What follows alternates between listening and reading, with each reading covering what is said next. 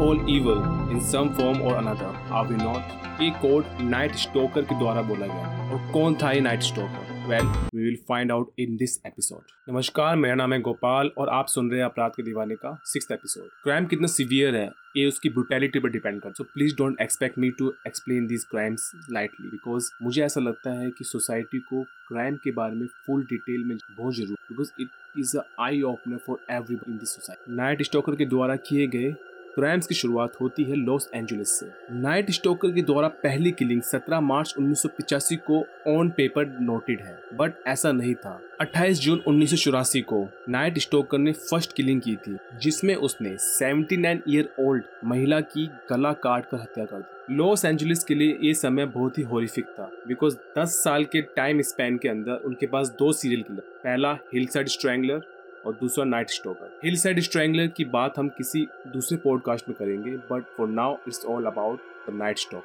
17 मार्च उन्नीस को पुलिस को एक कॉल आती है, जो कि किसी मरिया हर्नांडेस ने की थी। उसके अनुसार उसकी रूममेट डेल ओकाजाकी को किसी ने गोली मार। पुलिस मौके पर पहुँचती है और अपनी इन्वेस्टिगेशन चालू करती है और इस इन्वेस्टिगेशन को लीड कर रहे थे गिल कैरियो। मरिया ने पुलिस को यह बताया कि वो काम से घर वापस आ रही थी और गराज में अपनी गाड़ी खड़ी कर कर बैक डोर से घर के अंदर एंट्री ले रही थी। तभी मरिया को पीछे से एक आवाज़ आई, जब उसने मुड़कर देखा तो वहाँ पर एक पतला लंबा आदमी हाथ में बंदूक लिए खड़ा हुआ था। And he was ready to shoot her अपने बचाव के लिए उसने दोनों हाथ ऊपर करे और चमत्कार से गोली उसकी चाबी की छल्ले से टकराकर दूर चली गई। बट उसके आघात से वो नीचे ज़रूर गिर गई। अटैकर ने उसको साइड किया और घर के अंदर एंट्रेंस ली। मरिया थोड़ी देर तक वहीं पर सुन पड़ी रही। उसके बाद वो फ्रंट गेट की तरफ़ बढ़ी। ये सोचते हुए कि अटैकर फ्रंट गेट से एग्जिट ना लेके बैक डोर से एग्जिट लेगा। But against her will attacker ने एग्जिट फ्रंट गेट से ही लिया। और मरिया को देख के वो उसको दोबारा शूट करने जा रहा था, जब मरिया ने उससे बैगिंग की कि वो उसको दोबारा शूट ना करे, क्योंकि वो ऑलरेडी उसको एक बार शूट कर चुका है। And by God's grace he left without shooting her Maria घर में घुसती है और किचन पहुँचती है, जहाँ पर उसकी रूम में डे लोकाजाकी फर्श में पड़ी हुई मिलती है। डे लोकाजाकी को सर पर गोली मारी गई थी, जिससे कि उसके सर के चितड़े उड़ गए थे। बट पुलिस के लिए ये रात और भी काली होने वाली थी। मरिया हर्नांडेस और डे लोकाजाकी के घर के कुछ ही दूरी पर ही एक सेकंड मर्डर होता है। इस बार विक्टिम 30 वर्षीय महिला साई लियान यू थी, जो कि ड्राइव कर कर अपने घर जा रही थी। किलर ने उसकी गाड़ी रोकी, उसको गाड़ी से बाहर निकाला और पॉइंट ब्लैंक रेंज की दूरी से उसके सर में गोली मार के उसकी हत्या कर दी। Gil Carrillo was the first who suspected that these killings are interconnected इन दोनों किलिंग्स के 10 दिन बाद, यानी 27 मार्च उन्नीस को दूसरा इंसिडेंट हुआ। किलर ने प्रॉपर्टी में ट्रेस पास करके चौसठ वर्षीय विंसेंट जजारा की गोली मार के हत्या कर दी। And then he raped his 44 years old wife Maxine Zazzara not just he raped her उसने मैक्सिन की एक आँख निकाल दी और उस आँख को अपने साथ ले गया। किलर के नेक्स्ट टारगेट हुए डोई दंपत्ति। किलर ने एमिली डोई और विलियम डोई दोनों की गोली मारकर हत्या कर दी। अब तक छह मर्डर हो चुके थे और पुलिस को ये लगने लगा था कि ये सारे मर्डर्स इंटरकनेक्टेड है and they have a serial killer on loose because सभी मर्डर प्लेसेस में एक ही बात कॉमन थी, वो था जूतों के निशान। सभी जगह पर 10 से 11 नंबर के जूते के निशान मिले थे, जिनका डिज़ाइन सेम था। इन सभी किलिंग्स की इन्वेस्टिगेशन करने के लिए फ्रैंक सलैरनो और गिल कैरियो को टीम अप किया गया और उनको टास्क दिया गया इस किलर को ढूँढने के लिए। फ्रैंक सलैंडो पहले से ही फ़ेमस थे, क्योंकि उन्होंने हिल साइड स्ट्रैंगलर का केस क्रैक किया था। वही गिल कैरियो अपने करियर की स्टार्टिंग में थे। 28 जून उन्नीस को नाइट स्टोकर ने फिर से स्ट्राइक किया। इस बार 32 वर्षीय पैटी हिगिंस उसका शिकार बनी। He raped her and then slit her throat Frank Salerno और गिल कैरियो दोनों बहुत कोशिश कर रहे थे इस किलर को ढूँढने के लिए but they had no clue at all उनके पास बस एक ही क्लू था, जो था जूते का निशान। फरवरी उन्नीस से लेकर मार्च उन्नीस तक कुछ ऐसे इंसिडेंट्स भी थे जो बच्चों से रिलेटेड थे। छोटे छोटे बच्चों को किडनैप करके उनको सेक्सुअली असोल्ट करके अबैंडन कर दिया जाता था। इन्हीं बच्चों में से एक थी मरिया रोनास, जो कि छह साल की थी जब उसको किडनैप करके सेक्सुअली असोल्ट किया गया। She was lucky that she was alive without any harm and she was a brave little girl उसने पुलिस को रेपिस्ट का पूरा चेहरा अच्छे से बताया, जो कि काफ़ी मैच करता था मरिया हर्नांडेस के बताए गए हुलिये से। इससे फ्रैंक सलैनो और गिल कैरियो को ये पता चला कि ये अटैकर एक ही है। जो कि किलिंग्स भी कर रहा है और बच्चों को सेक्सुअली असोल्ट भी कर रहा है। 5 जुलाई 1985 16 years old Whitney Bennett had been brutally bitten by the Night Stalker. But she was in luck because she survived night stalker के केस में पुलिस को कोई भी पैटर्न नहीं मिल रहा था बिकॉज़ नाइट स्टोकर हर किसी पर भी हमला कर रहा था, चाहे वो बच्चे हो, चाहे बुज़ुर्ग हो, औरत हो या आदमी हो। उसके मारने के पैटर्न में भी कोई सिमिलरिटीज नहीं थी। वो बंदूक से ही मारता था, चाकू से ही मारता था, हाथ से भी गला घोटता था और वायर का सहारा भी लेता था। इस बार हमला दो वृद्धा के ऊपर हुआ। मेबल बैल और फ्लोरेंस लैंग को हथौड़े से मारा गया, जिसमें मेबल बैल की डेथ हो गई और फ्लोरेंस लैंग क्रिटिकली हॉस्पिटलाइज हुई। मर्डर, रेप और रॉबरी इन सब का सिलसिला अगस्त तक चलता गया।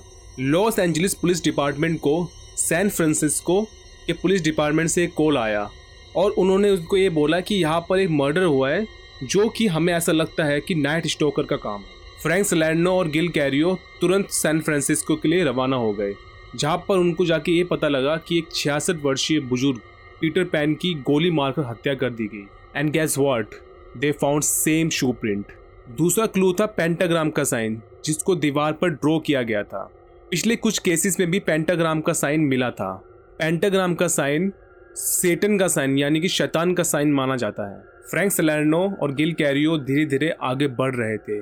बट उनकी गति में रोक तब लगी जब सैन फ्रांसिस्को की मेयर फाइंस्टाइन ने दस हज़ार डॉलर का इनाम रखा और पब्लिकली रिवील किया कि पुलिस के पास क्या क्या सबूत है, जिसमें शू प्रिंट और गन के शेल्स थे।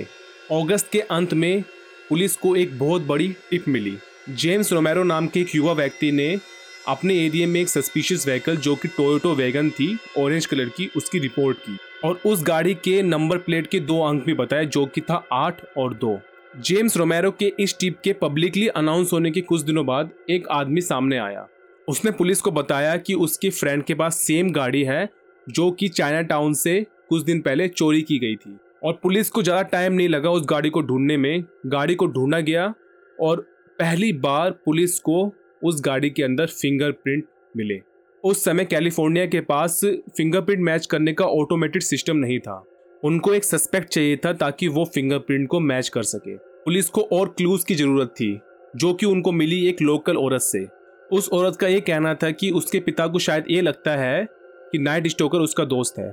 पुलिस की पूछताछ में उस आदमी ने यह बताया कि जो आदमी से उसकी दोस्ती है, वो एल पासो टेक्सास का रहने वाला है और उसका नाम रिक है। और वो मर्डर से रिलेटेड बहुत कॉन्फिडेंशियल बातें बोलता है, जो कि बहुत सस्पिशियस थी और उसके हिसाब से खाली पुलिस को ही पता होनी चाहिए थी। साथ ही साथ सैन फ्रांसिस्को की पुलिस भी एक रिक नाम के आदमी को, जो कि एल पासो से बिलोंग करता था, की तलाश कर रही थी। एक चोरी किए गए ब्रेसलेट को ट्रैक करते करते सैन फ्रांसिस्को की पुलिस अरमांडो रोड्रिगेज नाम के एक व्यक्ति के पास पहुँची।